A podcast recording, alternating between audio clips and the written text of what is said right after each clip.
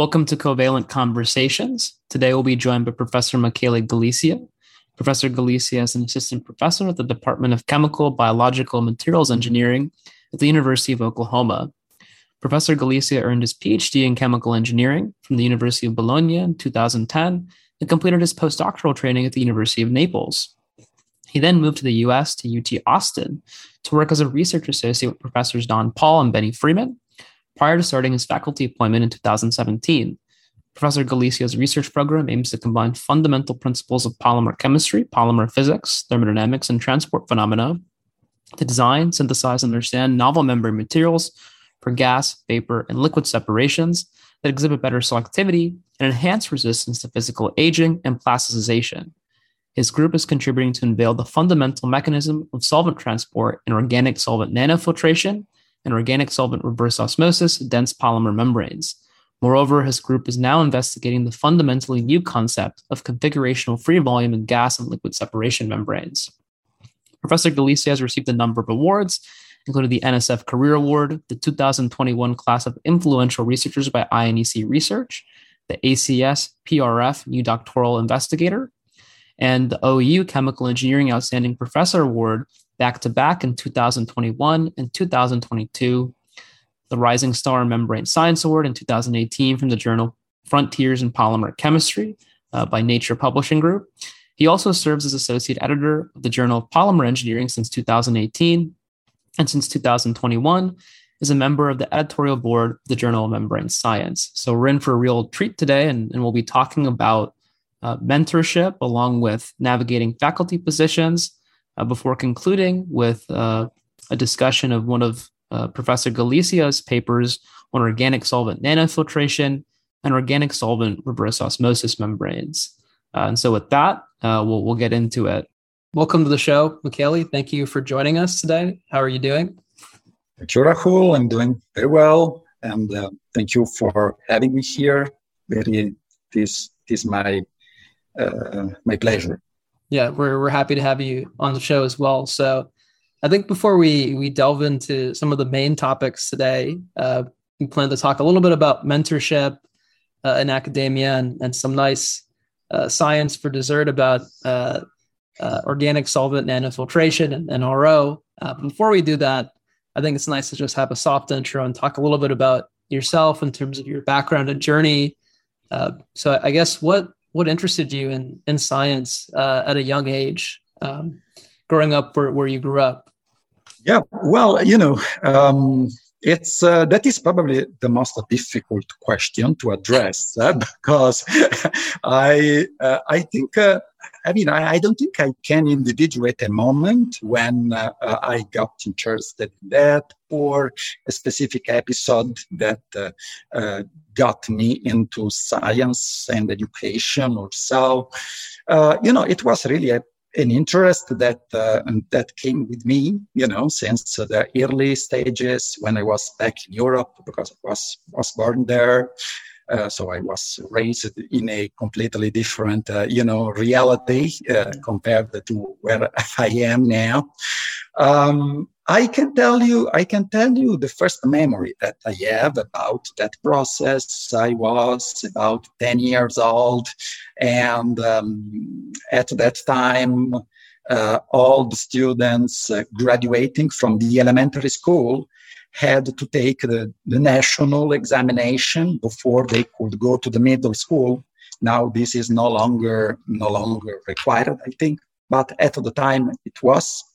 And, uh, you know, you had to uh, put together a composition, a team, you know, to explain a little bit what you want to do, who you want to be. And I clearly remember that I wrote there that I want to be a scientist. I want to be involved in science and education. You know, I was about 10 years old or so at the end of the elementary school. That is the first moment.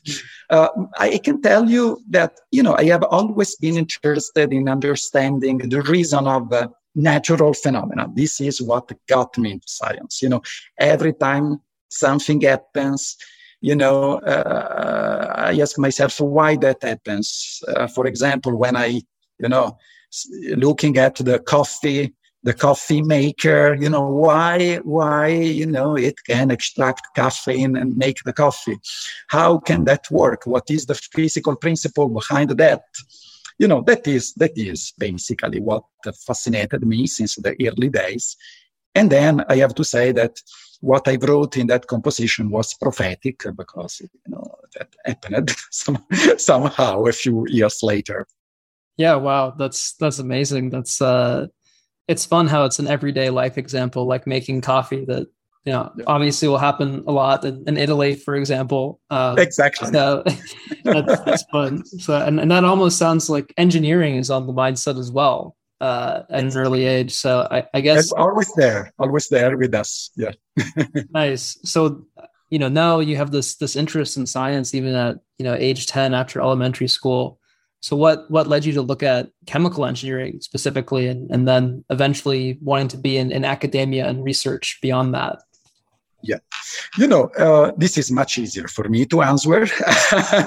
uh, well, you know, chemical engineering for me, uh, and I did not change idea on that, represents really the perfect, uh, the perfect match. Because you know it gives you a very very general preparation on fundamental science that can be chemistry that can be physics. Uh, when i was in the program there you know i was in the five years program. I was taking classes from mechanical engineering civil engineering um, electrical engineering as well uh, mathematics you know we took um, uh, uh, mathematical uh, mathematical physics um, and uh, and in general in general you know I I was I was impressed on how chemical engineering can really provide a very good general preparation on fundamental science, mm. uh, on the mathematical formulation of the general scientific problem, but with an open eye to the applications. And this is what I still believe today. You know, mm-hmm. I always tell prospective students that chemistry is probably one of the most versatile, one of the most flexible programs mm-hmm. within engineering. You know, I am I am firmly convinced about that, and that was uh, that led me to uh, to to decide for chemical engineering. Now, how I got involved in an academic career, that is an interesting story. And there I have really in mind all the all the steps. Mm-hmm. And everything seriously started when I was in my first semester at the college. Um, and I was taking a general chemistry class. The teacher uh, was uh, a very good polymer chemist. He was used to synthesize polymers. And one day he told us, first semester in the college, uh, well, guys, uh, more than 50% of your peers in the US, they work in uh, polymer related fields. And so you should really think about that. You know, you should reflect on that. And I have to be honest, that really um, made me a little bit curious, you know um, okay, maybe this polymers is something that I have to look at, you know. Uh, and then, you know, the, I was a freshman. I was a freshman. Very impressionable. exactly, you know, with all the limitations that this implies, you know. Then, actually, something happened when I was a junior. I was taking my earliest possible transport class. I was uh, introduced to rheology, and in particular to polymer rheology. And uh, frankly, I got uh, I got shocked when I saw, you know, this very peculiar behavior that polymers may have. They are strongly non-Newtonian. They have a very curious rheological behavior. Um, fell in love with that. And since I was looking for a topic for my final project, for my final dissertation, and I was also looking uh, for you know, possible opportunity for undergrad research. I contacted a professor. I went to his office. I was aware that he was somewhere, somehow involved in rheology. And he told me, well, I was involved in rheology. I did research in rheology 30 years ago. But uh, I was in another university. Now I moved here. I do something different. I don't do momentum transfer in polymers, but I do mass transfer in mm. polymers. Could you be interested in this? Would you like to be involved? You know, in case I may have a few projects. Okay, so uh, the day after, I went to the university library. I did not have internet at home. I did not have internet on my phone. Uh, I reserved the internet room in um, at the university. So uh, with a very old computer, was there, was uh, was not in the US, um, and I started downloading a few papers on diffusion in polymers, membrane separations.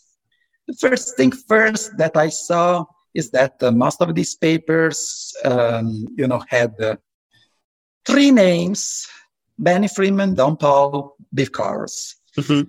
And frankly, Rahul, uh, at that time, I could not believe that a few years later something would happen.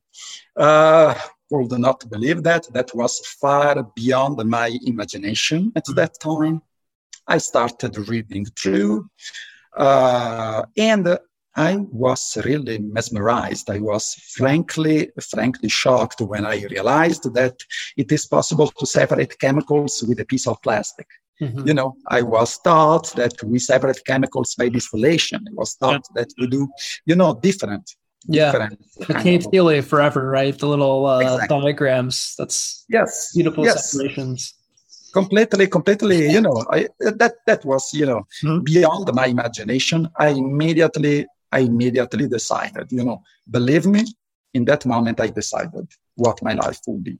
This is what i want to do and i will never you know depart from from this. And then you know i started a phd then you know went to naples um, for a postdoc. Um, and then uh, and then uh, after that uh, you know that experience in naples was really crucial for me uh, was really important without naples. I could not come to the us i could not come to the UT Austin uh, you know. Uh, and making possible for me you know working with ben freeman and don paul. And and then and then the history is probably a little bit more a little bit more known, and then basically that uh, that experience um, brought me, uh, you know, where I am now. And doing what I am doing now. So that is basically the story. Yeah, that's that's uh, beautiful to to see. It's a very remarkable story. It's cool to see you had very diverse classes in engineering that weren't just you know specific on one thing, and then you had access to professors who, who were doing research and a topic that wasn't exactly what you had thought initially, but something that still enamored you and was exciting. And then now yes. you go through this whole career path that you've you've been on for quite some time now, and it's uh, uh, it's impressive to see that. So that's that's amazing. And I guess this is a great time for us now to transition to the one of the topics is you know on your own journey you probably had a number of mentors who helped you a lot. Uh, you know as you as you as you've made it through academia. So you know, maybe to, to start off, who were some of the important mentors in your journey? I, I know at least two of them, uh, but I'm sure there were many more. Well, this is a very easy question. You know, very easy question that uh, you know could uh, could deserve just two names, yeah. or probably you know could deserve uh, ten hours of discussion because you know here we really enter in something that is not just professional, mm-hmm. but really touches, you know, personal, personal emotionals every single time. Obviously, Benny Freeman and Paul. I cannot. I mean, Benny Freeman, Don Paul. They they they did something that is special. They acted not on me just as a professional, but uh, as a person. They had an impact, a personal a personal impact on me. You know, I, I, I will never forget, you know, the long conversation with Don, you know, sitting, you know, in the backyard of his house. Many times I will never forget, you know, the conversations with, with Benny, you know, the advices that they gave me, but not just professionally. So, you know, mentors are important. mentors are important not just if you want to go to the academy. Mentors are important whatever you want to do. Uh, if you want to get a degree, an academic degree, you just need good mentors because without mentors and without a good mentorship, you don't go, uh, you don't go anywhere. You, you really need these excellent examples. Obviously, you know, I cannot, uh, you know, I have to, I have to include in this list the wonderful mentors that I that uh, I had the privilege to have at the uh, University of Naples back in Italy. Uh, Peppe Mensitieri, that is now the department uh, uh, department chair there in chemical engineering. Um, you know, Piero Salatino, who was the uh, dean of the college. Mm. Pierluca Maffettone, department chair at that time. Pellegrino Musto, director of research uh, the National Research Council of Italy, Gaetano Guerra, member of the National Academy of the Lincei, that is the most important, the most prestigious academy there. I had the privilege, you know, I, looking back, I really have to be honest with myself and realize that I had the best mentors mm. in uh, in Texas and at Naples, the best mentors that I could have, that have really and profoundly shaped me professionally and personally. And so, yes, without them, I could not, uh, I could not do what I'm doing, and you know, everything would be different. You know, right. yeah, it seems like they play a, a, very important role in in shaping, um, you know, your your fundamental approach to science. Absolutely. Uh, your philosophies about academia, how you want to necessarily educate people how you want to explain things. Uh, you know, obviously, i am a graduate student with with Benny Freeman, so we have some of the same philosophies, which is, yes. fun and nice. Uh, so it's it's definitely you know very humbling to see some of that. Um, I guess now that you've you've become a more of a mentor yourself and are a professor, um, have you seen you know some of uh, what your advisors and mentors have done for you in your style and or has your approach evolved a little bit since you've become a professor? You know, obviously, uh, here, you know, for sure, this is more complicated and the answer is more articulated. When uh, when you start uh, an academic position, no, most of the times, I could say 99% of times, you know, that is your first appointment, right? And basically, you you are facing for the first time a new role uh, a new job that you didn't do before. And so obviously your mentorship, you know, your mentoring style when you start is different mm. uh, than after three years, after five years, and after 30 years. So it changes mm. because, you know, when you are a student at postdoc, you know, you are a mentee. And so basically you pick whatever you can pick from your mentor. Then it's time to become a mentor. And so it's time uh, with the success and the mistakes, you know, to, uh, to set uh, the paths for your way to be a mentor. Basically, my idea, my philosophy that, uh, you know, philosophy that I use in mentoring is that uh, basically the scope of the academia is to produce a human capital. The scope of the academia is not, uh, you know, is not to, you know, is not to produce the, uh, the papers, is not to bring the money, is not uh, the awards, is not uh, the citations, is not the publication. I'm not saying that that is not important. Indeed, you will you will realize in one moment that is extremely important. But the papers, citations, awards, they are the byproduct of uh, a most, you know, of the most important part of the program. That is mentoring students and generating human capital. Mm. You know, while we try to educate people and let them become accomplished professionals, accidentally we produce a paper. Accidentally, we file a patent. Accidentally, we produce a presentation to a conference. And these scholarly, these scholarly uh, publications will bring the awards, will bring the recognition, will bring the citations.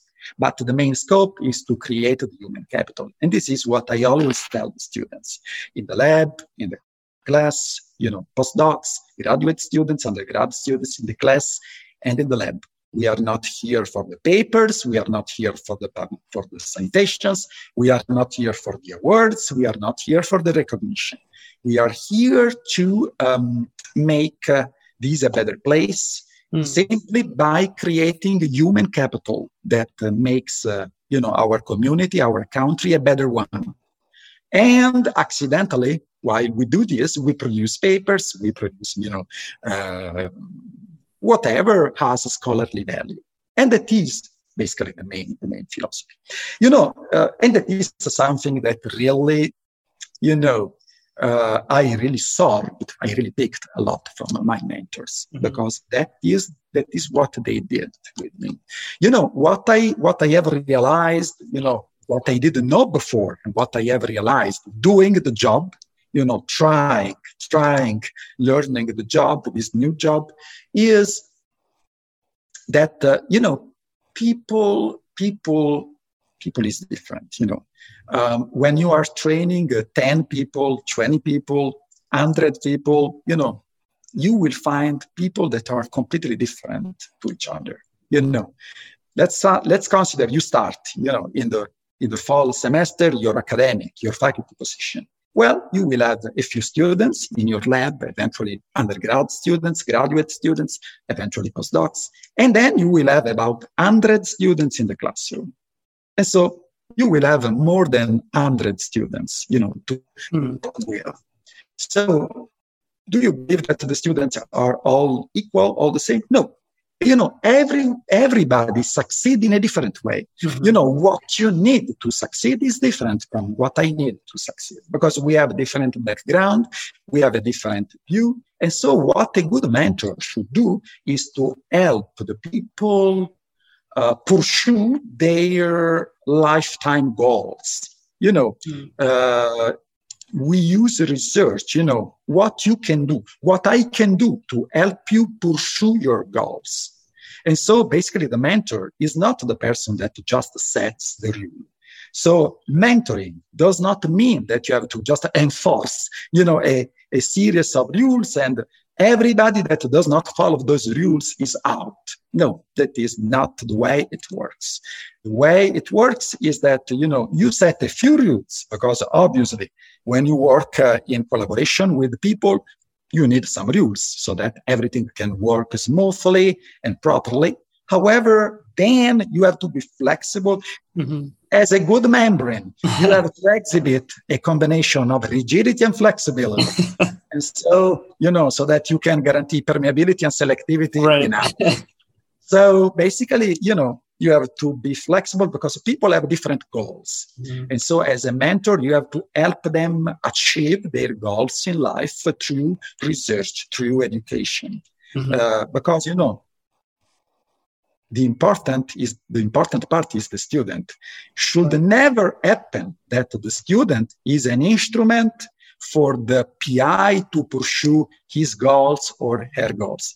But it's true the opposite. The PI is a tool that will help the student pursue the goals in life. So what a faculty member is, faculty member and mentor is simply, I say, I always say, a transmission belt between the institutions and the society. So you take uh, resources, you know, federal grants, whatever, you consume some resources uh, that help improve the quality of living, that uh, you know, enhance the literacy of the general public. And this is what every faculty member should do. You know, there is nothing, nothing else. You know, this is what a good mentor, in my opinion, should. That's why when a student says, I work with Professor X, I work for Professor X, I immediately correct him or her. And I say, no, it's Professor X that works with you and works for you and not the opposite mm. because you are the main part you know of the of the of the project obviously you know that that is something that i really learned much more during these five years you know started mm-hmm. Five years ago you know in fall of 2017 something that I learned, you know, uh, is that we also we also learn and mentor people leveraging uh, uh, success and failure, and mm-hmm. uh, you know, um, and probably you know we we learn from failures, you know, much more than we learn from success, you know, because sometimes you know if you succeed, uh, you know, the first, the second, the third time you believe that to succeed you have to do always the same thing. And yeah it's become superstitious almost. Exactly exactly. So you need also to fail. We need to fail. Students need to fail sometime. Indeed you know fail can be read as a first attempt in learning you know mm. first attempt in learning you know that is and that is valuable in our group and i, I know in many other groups we value this. This is what uh, you know a good mentor should do you know yeah. putting himself putting herself to the service of the students. Yeah. Yeah i think it's uh you really hit the nail on the head i think about what the career really is about. Um really to me you can always sum it up with with education and and teaching at various levels right? It's a career about service and uh it's it's interesting to see you're you're really the students are the product. They're they're part of your part of your product your your service uh, to educate them and train them the right way. And you know it seems like some people get a conception about academia that it's about uh, focusing on on research advancement uh, but I, I see it more as you're trying to teach people in the literature or people in other fields you know how to understand things. And it's not you know about your achievements per se but it's about helping people with communication. Exactly. Exactly. You know that is an important you know that, that is extremely important. The fact that uh, you know, obviously you want to make an impact. Obviously you want to advance the science, but you have to train the people to do so. Mm-hmm. You know, if you don't train the people, there is no science, there is no advancement. And, you know, and you have to train, train, uh, treat them well and teach something that, you know, um, teach something. And is the following. And here I want to touch, you know, a very delicate topic. Uh, and I want to, you know, um, I want to say something. You know, it's it's sometimes we have the impression that in the academia today to be successful you have to do everything by yourself yeah. you have to to you know um, to completely do the entire cycle of research mm-hmm. by yourself that is absolutely totally undoubtedly wrong. And this is a misconception that we have to eradicate mm-hmm. because it's damaging the academic tissue as a, a you know, in, in, a very dramatic way. In the sense that, uh, you know, we, we should be, uh, you know, everybody should be familiar with the concept of uh, convergence. Convergence is when people work together multidisciplinarity, but convergence is something more, is more than multidisciplinarity. Is when people work together and they put together efforts to succeed, to solve an important problem while educating students. And so, you know, we have to eradicate the idea that uh, if you cannot do everything by yourself, everything in your group, you fail, you are not good, or you are not suitable, you are not uh, viable. That is totally, completely, and doubtfully fake. And this ideology has to be eradicated from, you know, from our academic system because we have to educate people. You know, uh, research advancement comes if people are educated well and the people are educated well if they have mentors and if they if these mentors put these people put this uh, mentee in contact with um, people uh, with a different background. You know, uh, the engineer that works with the chemist, with the physicists, with the mathematician, with the biologist, with the medical doctor, to solve, uh, you know, practical issues in molecular separations as well as in other areas that can be healthcare, you know, and any any other kind of uh, any other area of science. You know, yes, it's really this is really this. Yeah, yeah, that's that's definitely uh, important. I found even myself. It seems like it, just on the technical side of things, if you realize that you know it's important to work on a team with people with different backgrounds, you can solve a lot of really interesting and, and really challenging problems that yes. you know frankly are, are of much more interest in, in research exactly. than things you might try to do on your own and may not you know succeed at even doing on your own exactly you know you you go go with the people I'll go along the people and you will go probably i don't want to deny this probably a little bit slower but you will go far yeah but if you want to go along you will go faster for a while, but you will not go anywhere. You know, yeah. that is, that is something that, that, that we have to understand. Um, and that's it. It's a very simple, it's a very simple concept, but I think we are still having, you know, some misconceptions, you know, that you have to succeed immediately, you have to succeed, uh, you know, uh, doing everything by yourself. It's yeah. not true. You know, yeah. obviously, obviously, it depends on what you want to do. If you want to do something that is, uh, you know, persistent, something that is, uh, you know, cool science, you have to work with other people mm-hmm. and you have to be open to these collaborations. You know, this is something that I really, I really learned uh, directly. You know, when I started my um, my postdoc in Naples. You know, there I started working with chemists physicists, uh, pharmacists, um, you know, with a variety of people with uh, different background, also in engineering, outside engineering. And I cannot tell enough how much that uh, uh, enriched me as a professional, but as a person, probably even more, mm. which is again important because he's the person, is the human capital that matters. Yeah. And, you know, you can clearly see a person that can work with other people and distinguish a person that can work with other people from a person that cannot work with anybody.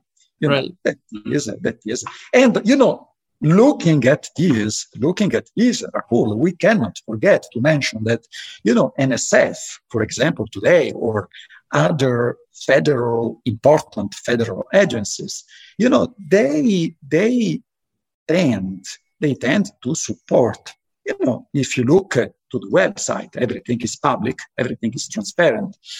You know, most of the funded projects, they are multidisciplinary projects. Absolutely. Or they are uh, convergent projects with multiple KPIs, uh, with uh, different expertise. Uh, the, the engineer, the chemist, the medical doctor, the physicist. And so uh, this is this is the reality, and uh, we have to really make sure that our mentoring reflects this need. Yeah, this needs that uh, that uh, is that is clearly relevant. Yeah, you're you're absolutely right. I think a lot of these federal agencies are looking at grand challenges that face humanity, and yes. you know yeah. you can't really solve them unless you have a team that can hit and access all these complicated topics that are surrounding it. It's it's the no. problems that we face today in, in this century are very complicated. Uh, so teams are needed no, all problems these days. So it's it's a good skill to have. I agree.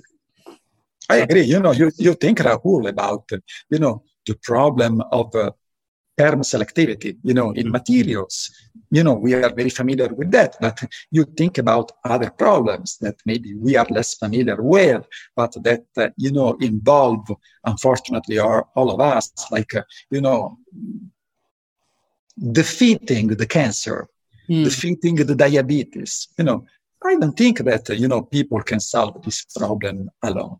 No, definitely not. No, people have to collaborate, and you know, to design a better material to provide water, clean water for people in Africa or in, in, in countries that are in a huge need. Mm-hmm. You know, you probably need a collaborative efforts from many yeah. people. Yeah, I mean, absolutely. From you know, from fundamental groundwork research to all the way to getting it to be a real thing, you need a lot of different expertise involved. So yes, it's uh, it's good. I think it's been been nice. You know, myself, you know, Benny has uh the the MWET Center Energy Frontier Research Center. It's funded by the DOE. So mm-hmm. it's a little bit of a plug for the center, but uh, you know, we we work a lot with people from different uh, expertise levels, people who are chemists, people who are more on simulation, and you know some people who are yes. more polymer physics, people who are membrane separation, people who are environmental engineers, and it's it's been nice and and somewhat gratifying to learn from them and how they approach problems.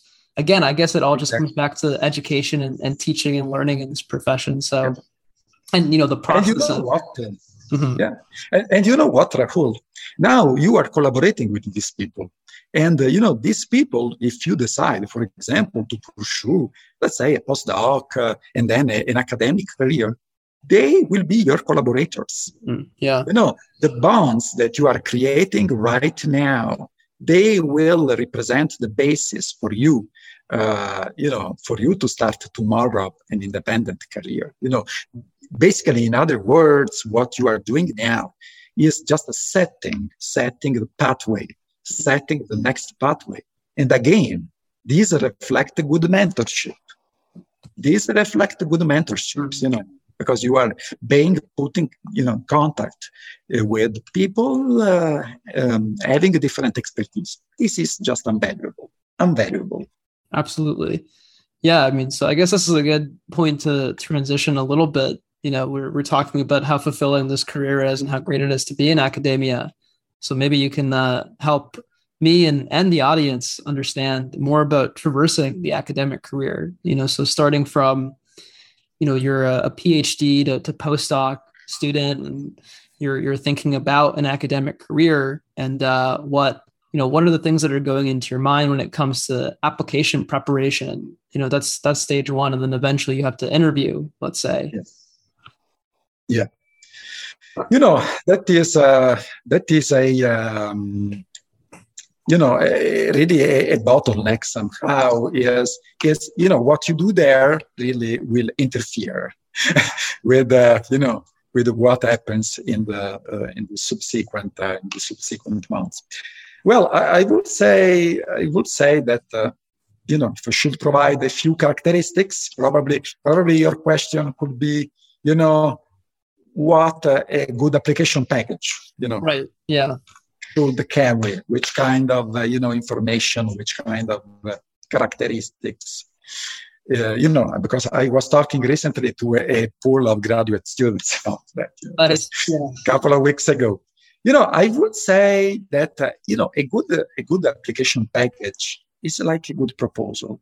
Mm. Tells a story. Tells a story you know, tells a little bit about you, you know, aligns with what you want to be.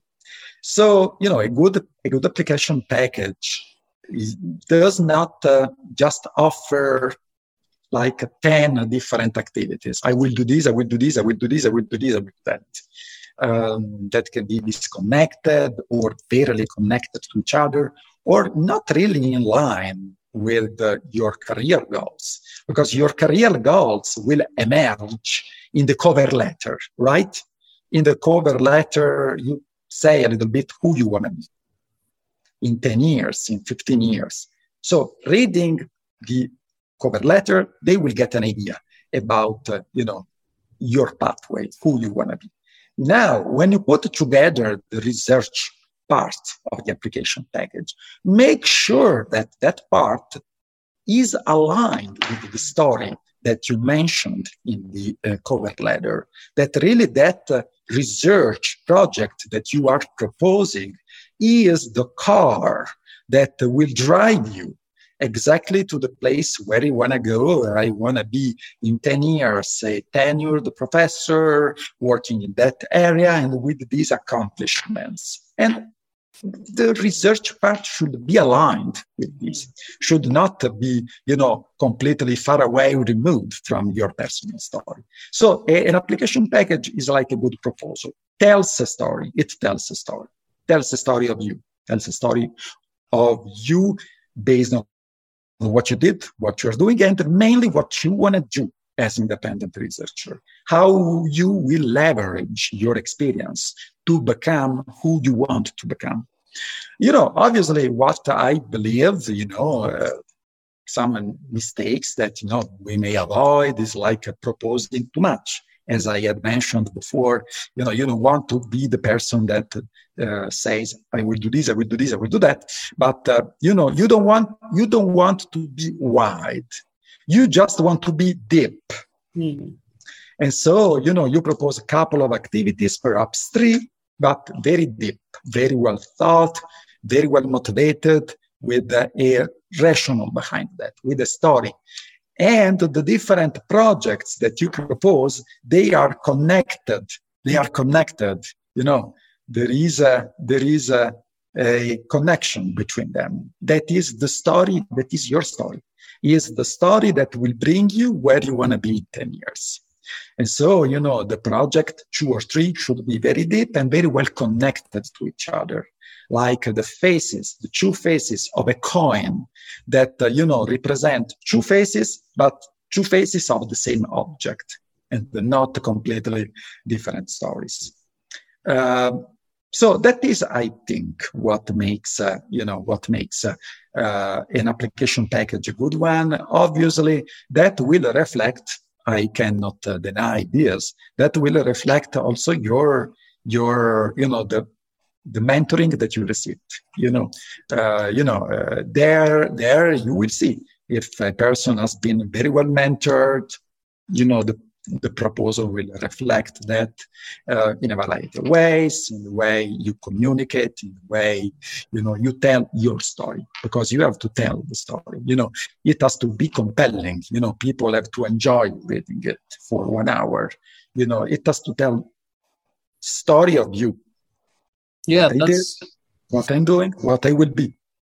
It's it's very interesting. So one piece of advice I've gotten before is uh, as you're thinking about an academic career, you kind of want to have about one sentence that describes what you want your yes. you know domain or expertise to be, and it's almost like you're you're telling the search committee this is what my expertise will be or is, and yes. here are the exhibits that will lead me to that expertise or where I'd be in 10 years, like you're saying. So it's, yeah. so it sounds like, you know, consistent with what you're saying. That is, that is exactly the point, Rahul, especially because, you know, when you interview, obviously, uh, then things may go differently from what you expect, you know, for a variety of reasons. But, you know, the main point is that you want to be, you don't want to be the person that uh, promises you want to be the person that will make that happen. And then you have to make that happen. yeah. You know, because then obviously you will be in trouble if you promise 10 things and then nothing of that happens. You know, you want to be just, uh, you know, you want to help yourself, you know, being very deep so that, uh, you know, basically you can create before starting the conditions for you to succeed. Because at the end of the story, some people will get an idea in a few moments, right? You don't need to talk for hours. You don't need to talk for, for 30 minutes. You don't need to talk for 15 minutes.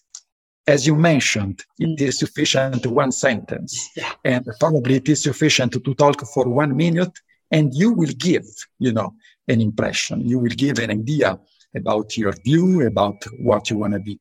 You will tell basically, you will tell basically people this, your story. And to tell your story takes one minute. You know, obviously, you know, it will take a little bit more because you have to provide a little bit of details. Obviously, you know, the chalk talk, you know, will, oh, will be a little bit longer than one minute. But, you know, in the first minute, you want to provide, you know, the idea about who you are. You are the person that will make this happen. And you provide, you know, a very, um, a very quantitative measurement that you will succeed. I provide the proof that I will succeed because, you know, uh, I know that uh, A, you know, B a implies B, B implies C, and so this provides strong support to the fact that my idea will work, that my idea will be will be the winning one. Yeah, definitely.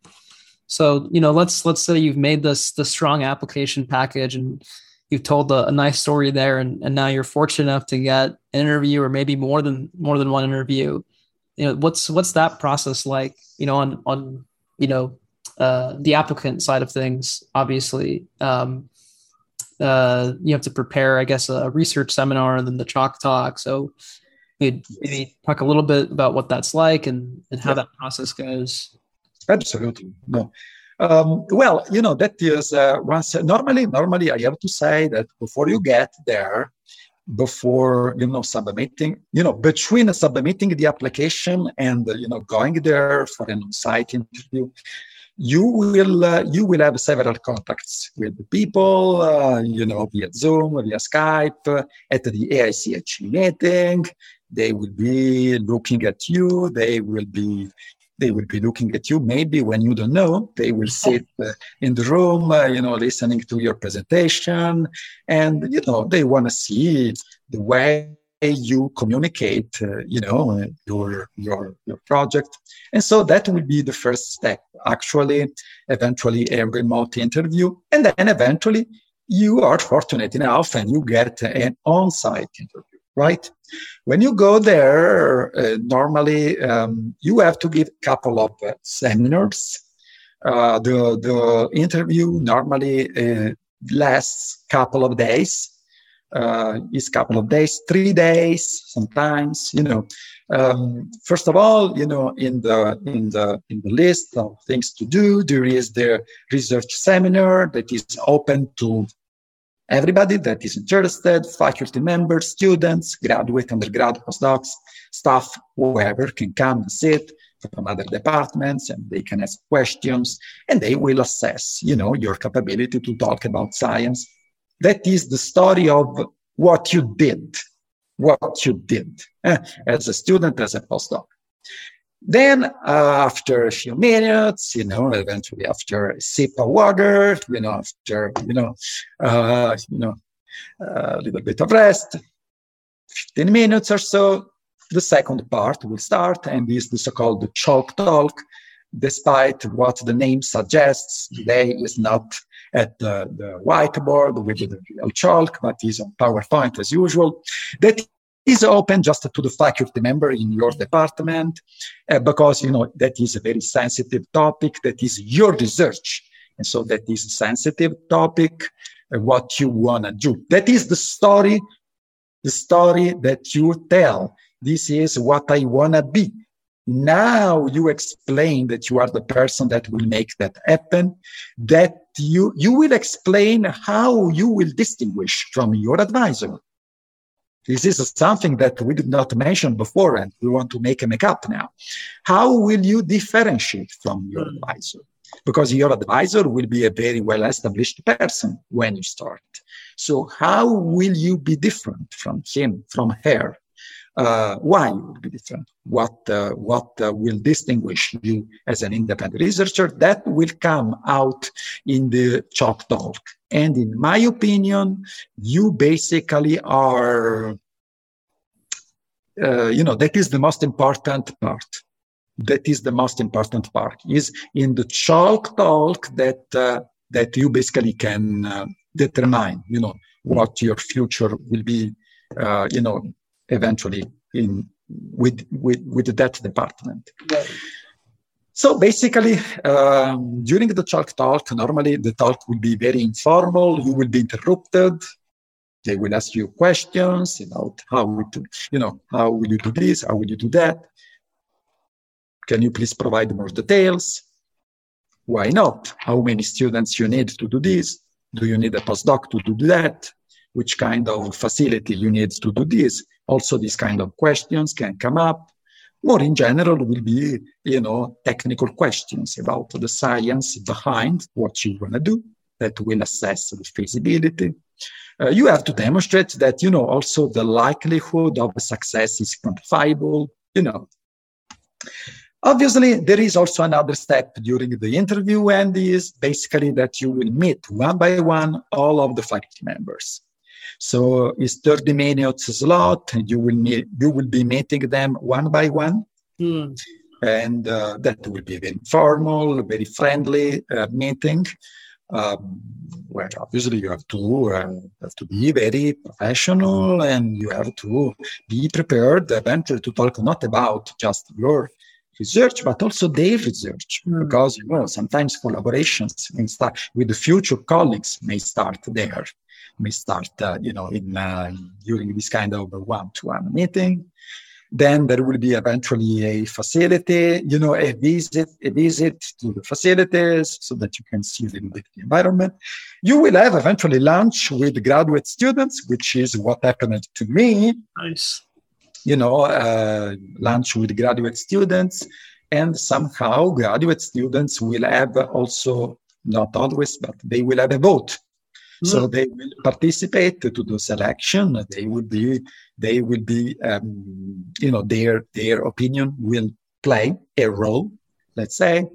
Uh, and that is also useful for you to understand a little bit, uh, you know, uh, the environment, uh, the collegial environment. And that is, you know, something that you want to also show that you are collegial, that you are flexible, because as we mentioned before, you have to be a flexible mentor. So if you are very rigid, if you are not collegial, you are going not to be collegial with your colleagues, but also with the students. And this will be a problem, right? So um, this is basically what happens during the on-site interview that basically lasts a couple of days, two days and a half. Um, and that is pretty much. And then obviously um, the rest of the story is a story that uh, develops uh, remotely. Mm-hmm. Um, eventually, you know, you will hear something, uh, and then basically this will um, this will bring to more development. Let's say. Right. right yeah, that sounds uh sounds like a very intense and uh process. you really need a bottle of water because you will yeah. speak a lot. Yeah, I, I can imagine you'd lose your voice pretty fast. You'd be yeah. having a lot of conversations with a lot of people, and uh, it's yeah, definitely you have to be on the entire time, which is which is different than anything you've probably ever been exposed to as a as a PhD student or postdoc or whatever you've done before. It's it's totally different is different, especially because there you don't have anyone that can, uh, you know, protect you or that can, uh, you know, help you help you out. You are you are um, alone, and you, know, you, have to demonstrate that you can work, you know, independently. You know that you can that you can can do things on your own. So yes, you know, it's it's for sure intensive, especially from the emotional point of view um, but I, I do have good memories of that time. Looking back, you know, it's you have good memories. Sounds like every year you're further away, more and more you look back at it fondly. you know, at the end of the story, you you you learn, you understand, you figure out that you have learned. Mm. Uh, you know, in the success, in the mistakes, uh, you will learn. You will learn, and that will be a valuable experience. Yeah that definitely uh, makes sense. Okay, so let's let's say you you know you you've gone through the interview, it's it's gone well, and you you hear back remotely, and and it's good news. Uh, mm-hmm. You know they they uh, you know either offer you a position or invite you back to see it you know, again to effectively offer you a position. Yeah. Uh, and so now you you've decided to take this position at this department, um, and you're deciding to start a new laboratory essentially uh, you know, whatever semester you decide to join. You know, I know sometimes it's sort of a you can go in the, the spring really early, or you can go the next uh, winter. Uh, you usually have that option. Sometimes they're a little bit more flexible. I've heard, but you know, so now you're you're starting a new laboratory. Um, you know, so how do you decide key focuses and you know even small technical things like what what equipment should I buy with startup packages? How do I recruit students? I've never done this before. You know, this this is a whole new mindset from what what you're used to is this a huge shift and effectively how do you you start making these decisions? Eh, that is that is the most difficult part. I would say that uh, you know the the game starts there. You know the game really starts there because you know uh, look you have a new lab is not established. You have four walls um, there is no accomplishment. Student you have to start from scratches you know uh, the first mistake that you have to avoid is to look to your advisor. Mm. Never. Now it's time to forget about that. Now you have to create your identity. Mm. You know, how can, uh, for example, for the students, let's be very honest, you know, sometimes, you know, students, uh, you know, sometimes students will be excited to join an assistant professor. Sometimes will not, because, you know, it's a new lab. There is no equipment there. And so I cannot evaluate how the lab is. I cannot evaluate how the culture is in that lab because the lab is new. I do not have any historical data. There are no previous students I can talk with. I don't know how this person mentors people. And then it's up to you to convince them that, you know, you are a good mentor in the sense that we mentioned before. Something that, you know, really is important is that uh, as a young assistant professor, you have to tell them that if we succeed, and this is not just a, a an advertisement strategy, this is just the truth. If we succeed, we succeed together. Yeah. And this will be something that will remain on you. When you are the first student in the group, you will always be the student that uh, set the lab, that set the path for our success. And so if we win, we win together. And that is something that, uh, you know, if you think is uh, terrific, you know, is really motivating. It's, it's, it's a challenge because now in that moment you are challenging a student. Let's succeed together. Let's learn together. And then if we win, we will be winners. We will be, we will succeed together and we will receive credit for doing so. And that is that is the story. Obviously, you know, you have to have a clear idea about what you want to do. That's why it's your story. If your if the story that you have prepared is important and is relevant, um, you know, this will be this will permeate. Or, okay, people people will understand will understand from your passion, from your you know, from your emphasis that that you really believe in that idea you know, I always, I always, uh, uh, you know, remember what Dr. Peppas, that you know well, told me, you know, that when he started doing a, uh, controlled release at the beginnings, he was set down, but he believed in that, mm. and he succeeded. And so that is a very interesting story. I always, I always pick him as an example when I talk with incoming students. Because an important thing is that you have to have uh, also the braveness. You have to be brave, you know, and I believe that this idea is important. And I believe that, you know, we can succeed this, with this because this is important. This will make an important contribution to the field. Obviously, you know, when you start, you don't have to believe that things will, will come to fruition in one day or in one week because you are not established. You don't have a lab. You don't have facilities. So things will come to fruition, uh, let's say in one year, in one year, that will take a little, a little while. Mm. And there is nothing bad with that.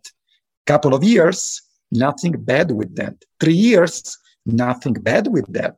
Because, as we mentioned before, the way I succeed is different from the way you succeed.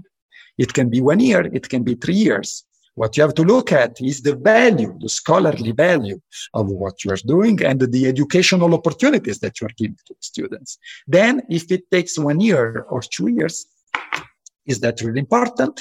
Well, well, maybe not. Maybe not.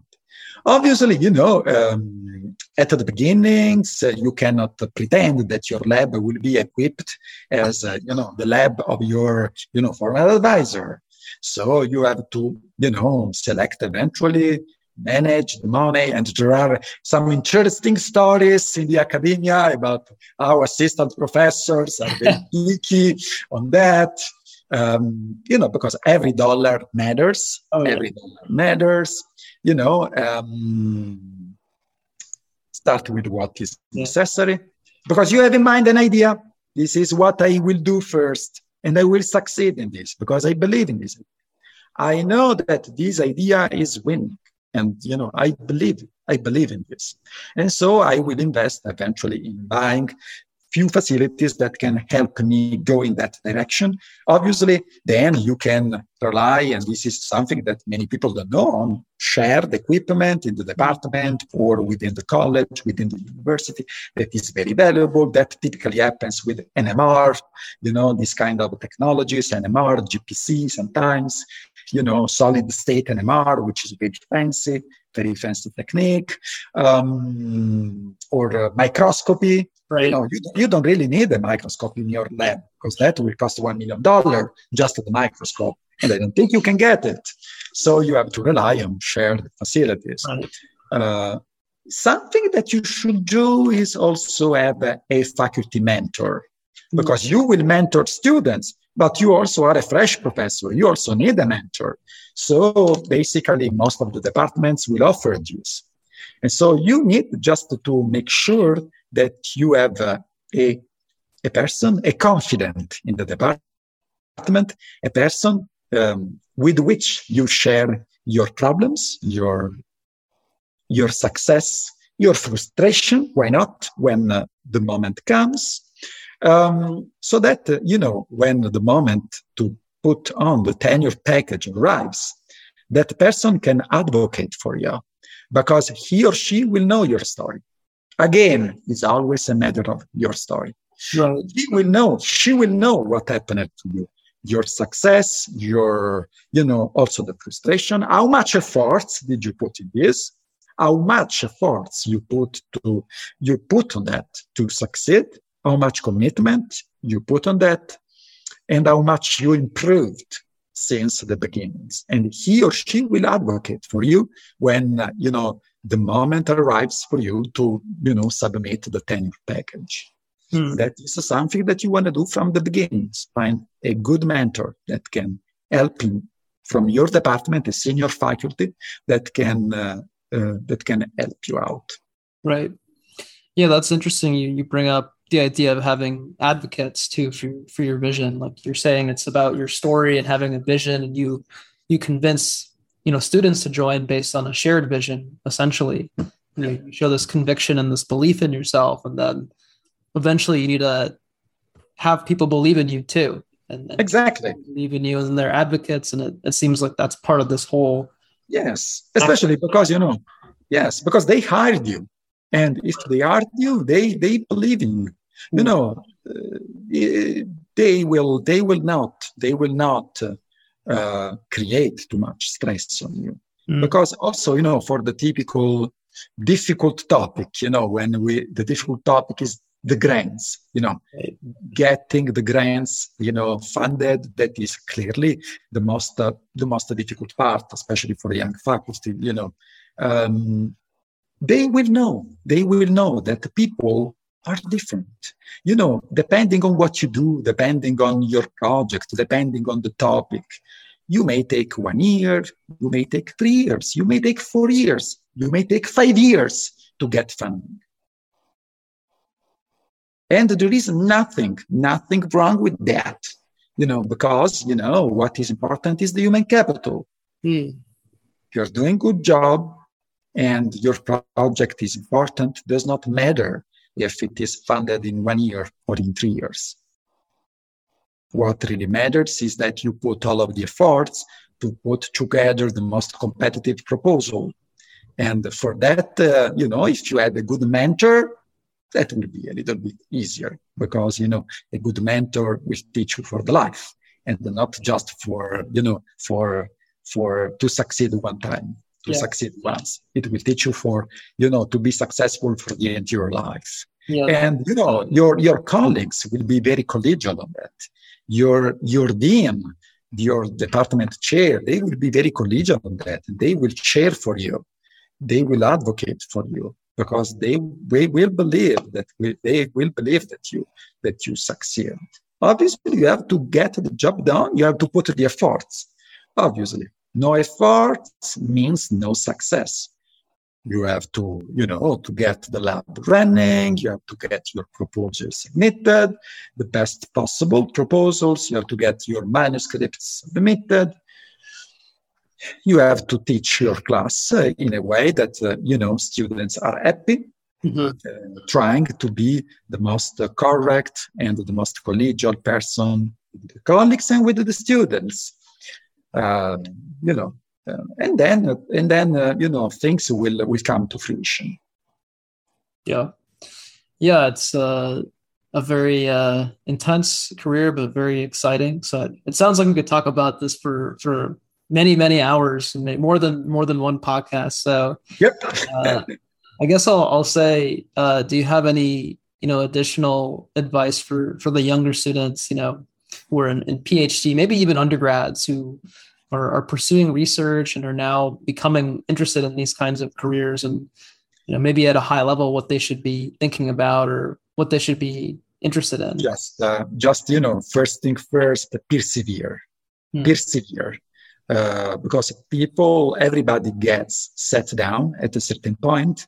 I was, I got at a certain point of my career, it was set down, but I persevered, uh, and uh, things will come. So just rule number one, suggestion number one, you know, and this is a very friendly very friendly uh, advice. Persevere, persevere.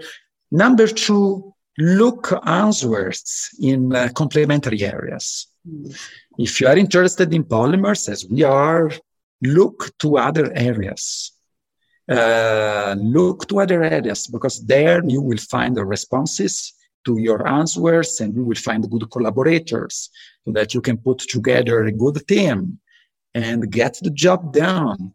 Uh, so read, read a lot um, in your field and, um, you know, in fields that are at the border, chemistry, biology, these kind of things.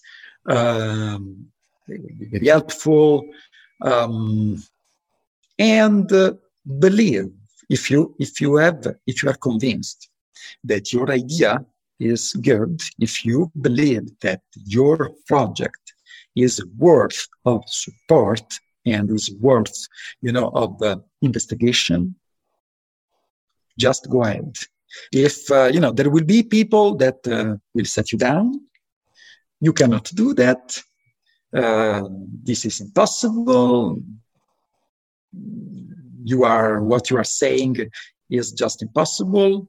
Well, you, um, smile them, uh, shake the hands, and walk away.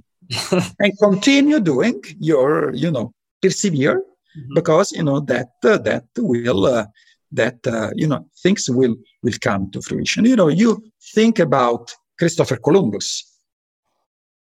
Christopher Columbus was set down. You know, he wanted to navigate to west to reach out to the east, and he was told and you can look, you know, and, uh, the king of Portugal told him, You are just a stupid person because what you say is not possible. Uh, you are a charlatan and uh, you will never be able to make it. Mm.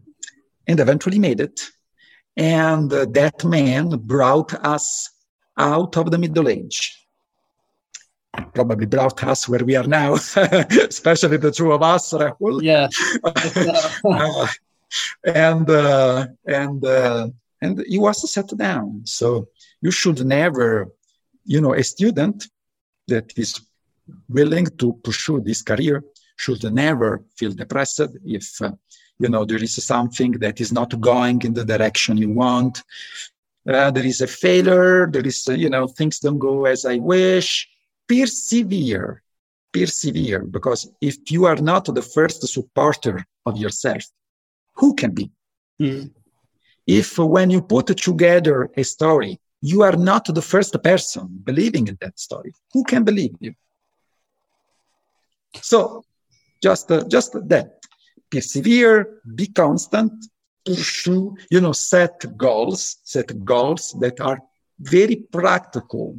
Few goals, but very well supported and very well motivated with fundamental science, not with qualitative and vague statements, but supported with fundamental science, supported on facts.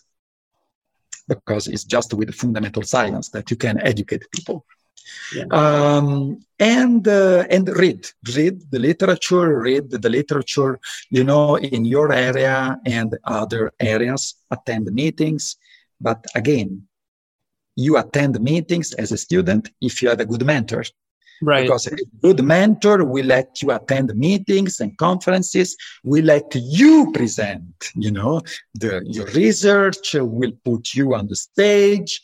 And, you know, with a good mentor, if you have a good mentor, eh, if you are in the, uh, with the right person, with the right mentor, and you have solid ideas, eh, few ideas, but solid, and you are um, rigid but also flexible enough as the bamboo uh, that will uh, that will set the way for you to succeed and to move from uh, you know being a student to being a postdoc to being a faculty.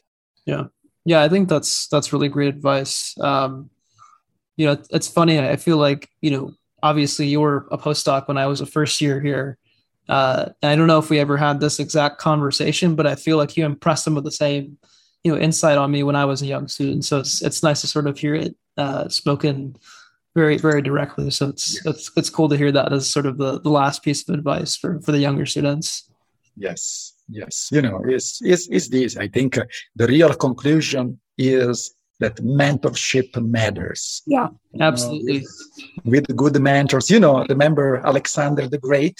You know, he was used to, to say, I, I am indebted for my parents because they brought me to the life, but I am even more indebted, you know, with uh, my teachers because with them, my life is much better. Without good mentors, how miserable our life would be. Without having the great mentors, how bad the life could be. Absolutely. Yeah. Yeah, definitely a, a, fun topic that we could keep talking about for hours. So I guess we can we can close with a brief little bit of dessert, like you like to mention about. I think a mm. topic that's uh, near and dear to your heart, uh, the OSN OSRO uh, field, and I'll, I'll have you you know give a little bit of a lay description of organic solvent separations and what OSN and OSRO really mean. Uh, yep. I'll, I'll, let you go, you know, for that since you're, you know, the expert. Yeah, with pleasure, with pleasure. You know, this is these are new emerging um, membrane applications at the early stages of their development, but with the, uh, you know, the potential for a huge impact.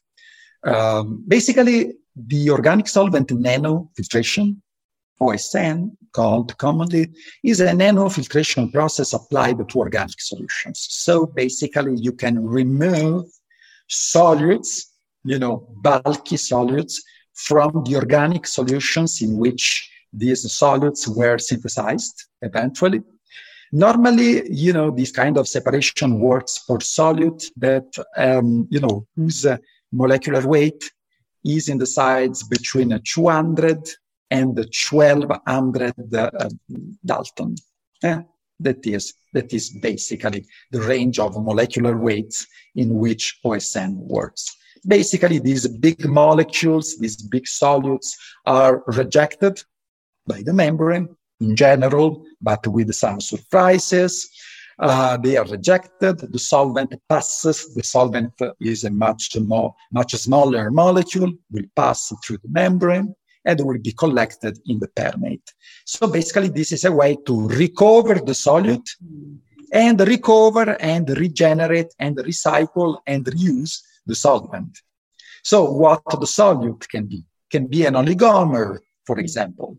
Oligomer can be a protein from the fermentation broth, uh, can be a pigment, can be a colorant, you know, can be, can be, you know, can be anything in in the petrochemical area as well as in the biomedical area.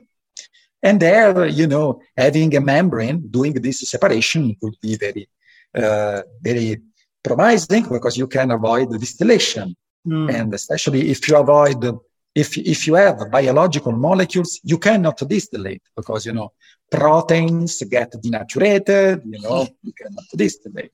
And so having a good membrane would, would help. So OSN is an nanofiltration process in which a big solute is separated from a smaller solvent molecule, relying essentially on the sides uh, sieving effect. But please take this with a grain with a grain of salt because uh, we have a lot of surprises. Sometimes we have the so-called negative, you know, inverse inverse rejection where you know the solute preferentially moves and this would right. open you know a very interesting conversation absolutely whether, eh, whether, or not this process is regulated by diffusion or sorption right yeah. or sorption and here you know there would be many things you know many interesting things to report especially from the recent literature the OSRO organic solvent reverse osmosis is a much more challenging mm. is a much more challenging separation because there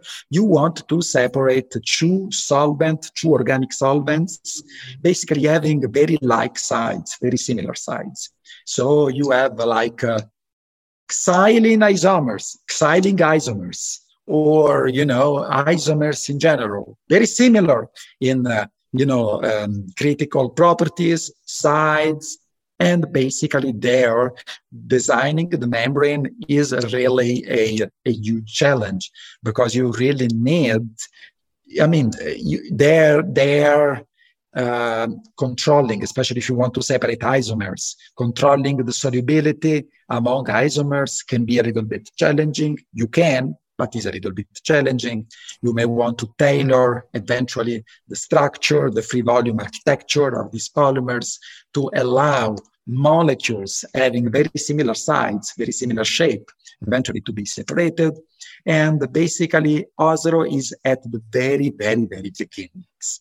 You know, is really an emerging process. You know, OSN has some very niche application, for example, in um, waxing of uh, lubricant oils, these kind of applications there. The main, uh, the main uh, challenging, obviously, is designing the materials because you know polymers will dissolve in organic solvents. Right. You, uh, you know, a polymer that can withstand organic solvents without dissolving, but is not, this is not enough.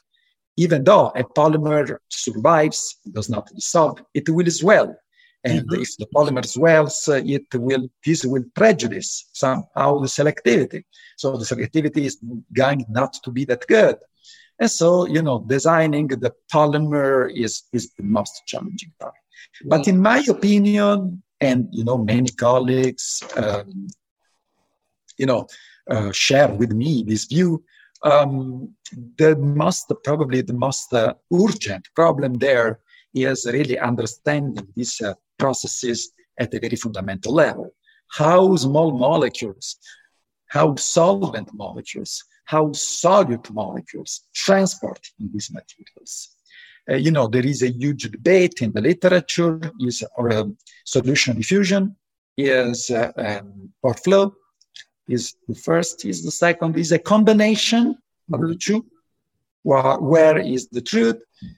And basically this is um, this is uh, really giving us uh, occasions to have fun you know to do some uh, interesting research there and you know ourselves, our students are having a lot of fun trying to, you know, understand these, understand a little bit of fundamentals. Because if you not, if you do not understand the way molecules transport in these, uh, uh, you know, these kind of membranes, it is obviously challenging to design the perfect membrane that can, you know, right. work work well. So it is an area where there is uh, is an area in huge demand, huge demand especially in fundamental fundamental aspects, right. fundamental transport uh, aspects. Yeah, that's uh, it seems like it could have a very important industrial impact in, in many different, effectively chemical and manufacturing processes. And there's well, I agree. Fundamental challenges, clearly.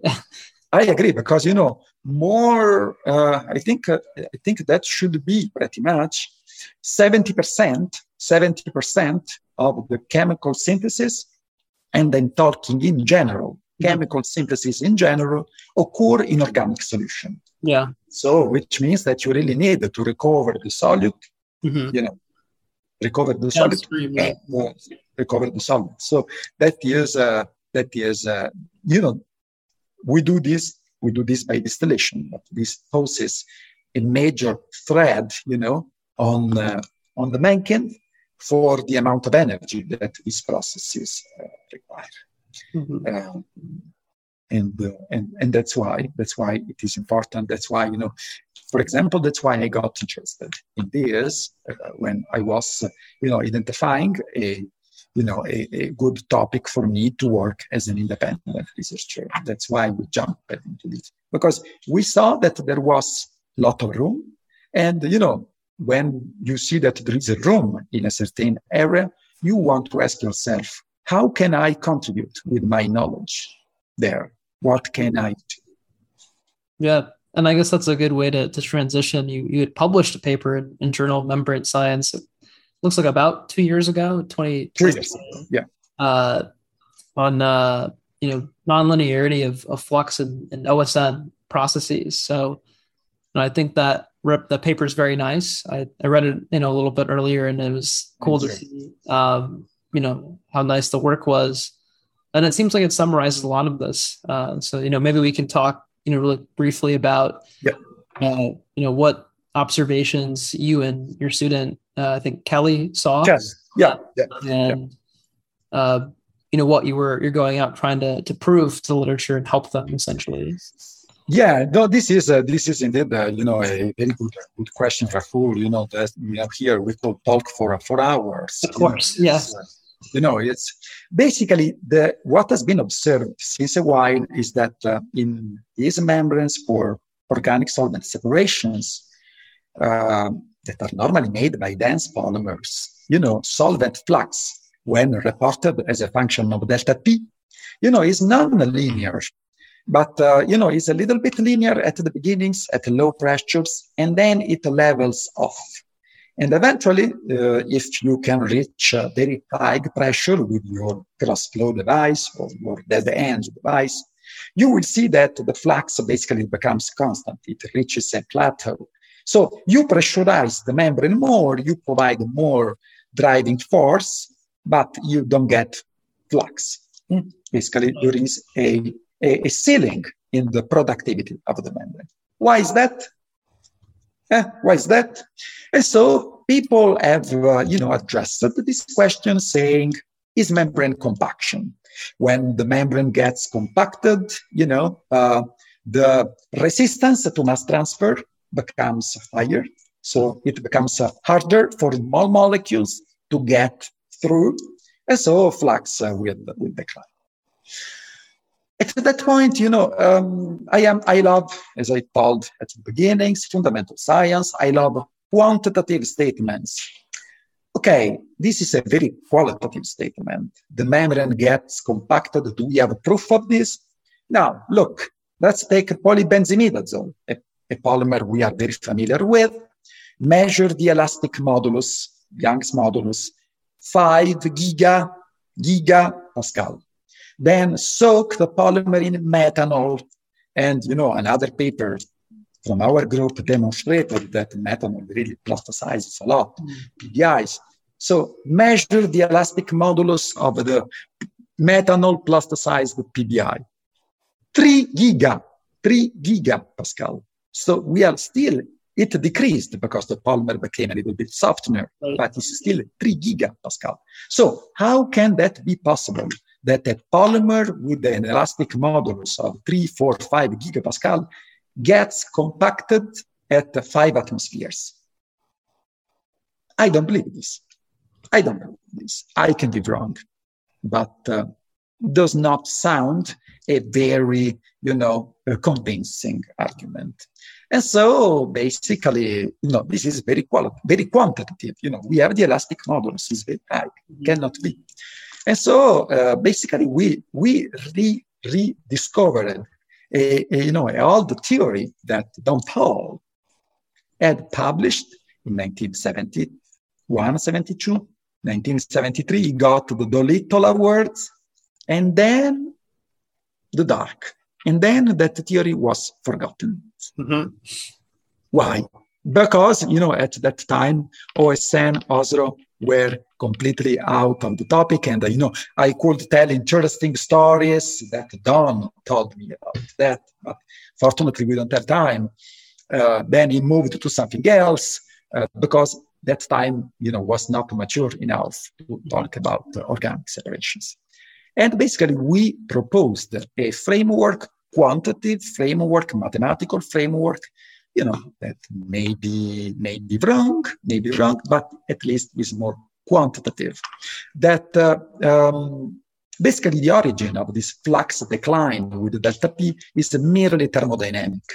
Basically, you know, what happens is that when you pressurize the membrane, uh, the solvent concentration in the upstream phase of the membrane does not change, but the concentration in the downstream membrane phase does change and decreases. And the more you pressurize, the more it decreases until reaching zero. And then if you pressurize more, it cannot fall below zero because concentrations cannot be negative.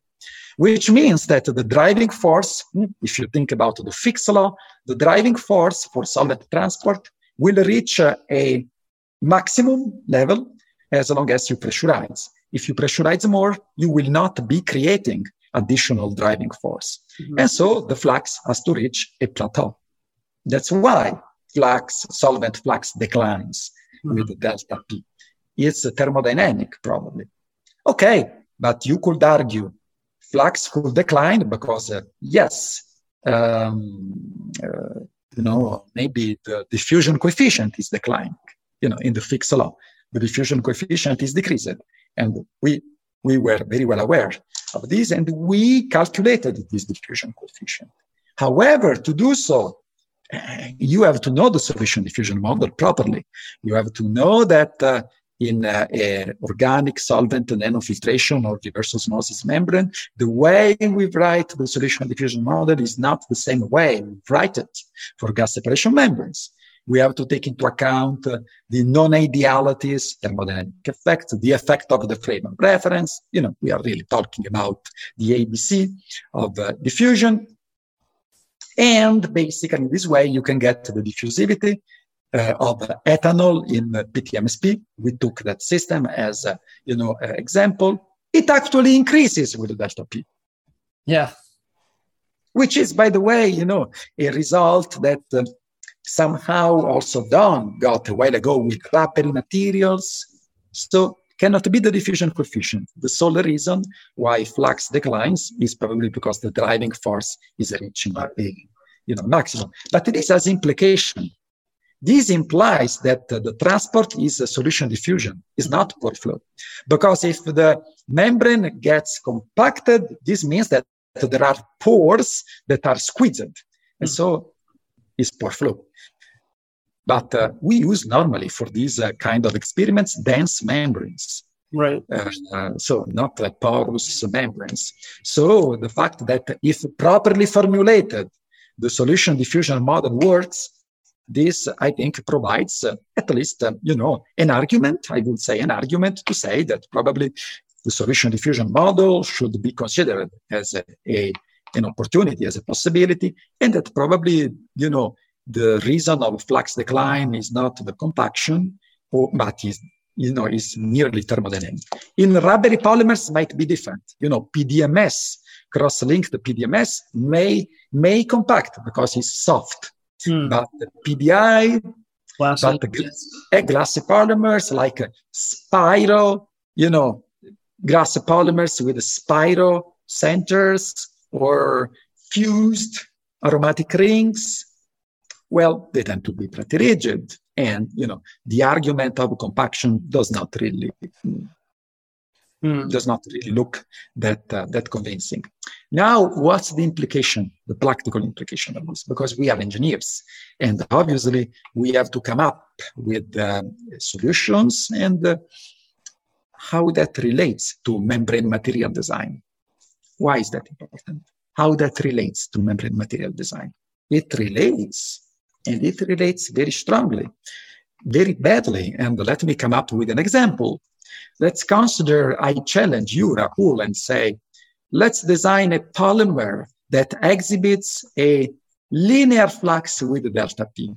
Well, if the origin of this phenomenon is thermodynamic, you will never be able to design that polymer because you know you cannot violate thermodynamics. Yeah, you know we can uh, we can violate sometimes other rules, but thermodynamic is the rule that cannot yeah. be violated. Never, never, never. I'd have to change the penetrant to make that one work, probably. exactly. So basically, basically that uh, that is a major implication. That probably if we try to design a polymer, a dense, a dense polymer, where flux is linear, probably we we could not succeed, provided that you know the theory is true. If we design a um, porous polymer, obviously you know it will be pore flow. Probably we will have compaction. If the polymer is rigid enough and we can eliminate the compaction, probably we can get a linear strand. Mm. Obviously, you know, the extent of this nonlinearity depends, as you may know, from the uh, molar volume of the penetrants. So if the molar volume of the penetrants, you know, that enters into the equation, into the transport equation. If the molar volume is very big, this effect should be, you know, more pronounced. You know, if you are working with the say normalheptane, normalheptane, a huge molecule, this effect should be more pronounced than with methanol or right. water. You know. Yeah, and that's one of the beautiful examples. If you look at the old data uh, with with water and RO membranes, yep, aqueous systems, you, I, as far as I'm aware, you don't see most of these nonlinearities because it's it's just so much smaller. The partial, yep. the molar volume of water is I think 18 15, yeah. And you have to go very, you know, you have to go very high. High pressure. Yeah. But uh, if you consider, you know, a very heavy organic solvent, you can start uh, observing, uh, you know, the, the effect, the flux decline with delta P at five atmospheres, five, six atmospheres, between five and 10, you will see something. You will see that it starts leveling off, which, uh, you know, which uh, in my opinion, you know, means something you know is uh, yeah i i think it's really remarkable that you know the the work and that you know don paul did and i know now that you've sort of extended a little bit forward for, for glassy polymers it's uh it's really explaining the the mechanism of transport to the material uh, yeah. and it's saying that if you if you formulate the solution diffusion mechanism correctly with the right math framework that it's all, all the data is consistent with this. It's it's the right mechanism, and you you know the the idea of a ceiling flux can be explained by this mechanism. It's thermodynamic in origin. Yeah. Other other types of phenomena are also explained by this mechanism. You mentioned a little bit about uh, you know negative rejection or you know things like rejection. these uh, these odd results. This mechanism essentially, it's beautiful. Yeah, indeed, Rahul, something that I want to say, you know, this is something that we were discussing with a, a, very good friend of mine that we, you know, when we, we speak together, we stay there for hours and hours. Is uh, Ryan Lively? Yeah, yeah. Lively from Georgia Tech. You know, we, we love to talk about this because we really share a lot of ideas on this. Is that, uh, you know, this, uh, this, uh, this research uh, that we are doing, uh, you know, or these models, but also the experimental data, indicate that, uh, you know, in contrast with what we were thinking a few years ago, probably sorption has uh, a role that is much more important than we believed. Because, you know, how can you explain that uh, a bigger solute preferentially permeates yeah. than the solvent? Just because, yes, its diffusivity is much lower, but its solubility is much larger and it overwhelms, you know, the size sieving effect. This is the sole, this is the sole way. Um, but also in OSRO, in OSRO, you know, what we, what we observed is that uh, for our model, the trend of permeability with delta P is decreasing. The trend of diffusivity with delta P is increasing.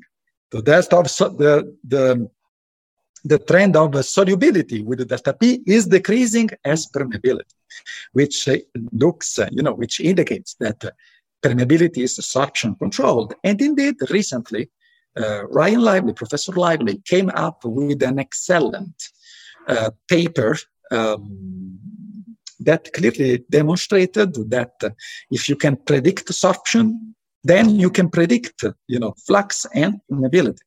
Yeah. Which means that uh, you know convert that this research is really you know um, producing some some ideas about how these processes work because we need the materials obviously but we need to understand we need also to understand how the processes work. This is very well established in gas separation, um, but uh, you know this is now moving the first step forwards in organic separations. Yeah, I mean, so one thing I I thought was pretty remarkable about the work, and you can correct me if I'm wrong on the numbers, but it looked like the liquid ethanol uptake in the PTMSP was like about 80% by weight. It was like 0.8 grams of ethanol per gram of polymer uh, probably, probably a little bit smaller. I think smaller, a little bit smaller, but it was substantial. You know, it was substantial. Very you know, high. I mean, so that's the thing. You have to account for these, uh, you know, convective effects, thermodynamic non-idealities. At this, you know, is enough, you know, sorption. It's a little bit of a yeah. Let's, uh, yeah, let's let's say let's say you know let's say Rahul the entire story. If you have a you know a gas in a polymer, CO two, how much CO2 a polymer will take up in terms of mass fraction. 1%. Right. 1%.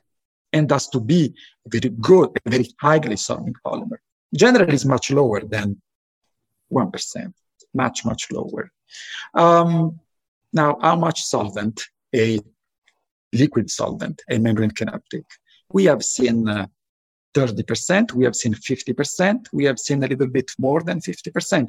And I want intentionally exclude from this conversation because here really the topic will become, you know, very, very interesting, even more interesting.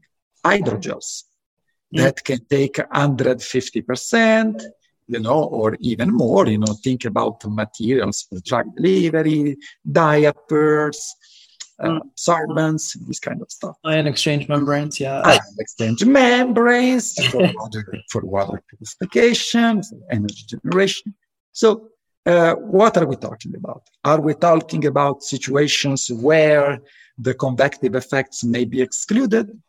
Um, let's be honest. You know, we are chemical engineers, and we are, you know, we we are expert in transport. We are expert in thermal cannot say that you know we cannot say this you know we have to we have to formulate uh, these models properly and that's why you know while we have as engineers an eye open to the application our approach should always stick on the fundamentals because that will help first to educate the students uh, to provide you know very valuable educational opportunities and as a byproduct of this we will eventually come up with a paper. We will come up with something that can help, you know, um, can help us understand a little bit better how can we design these processes, right. how can we design these membranes in a more predictive way, in a more predictive way, so that we can really,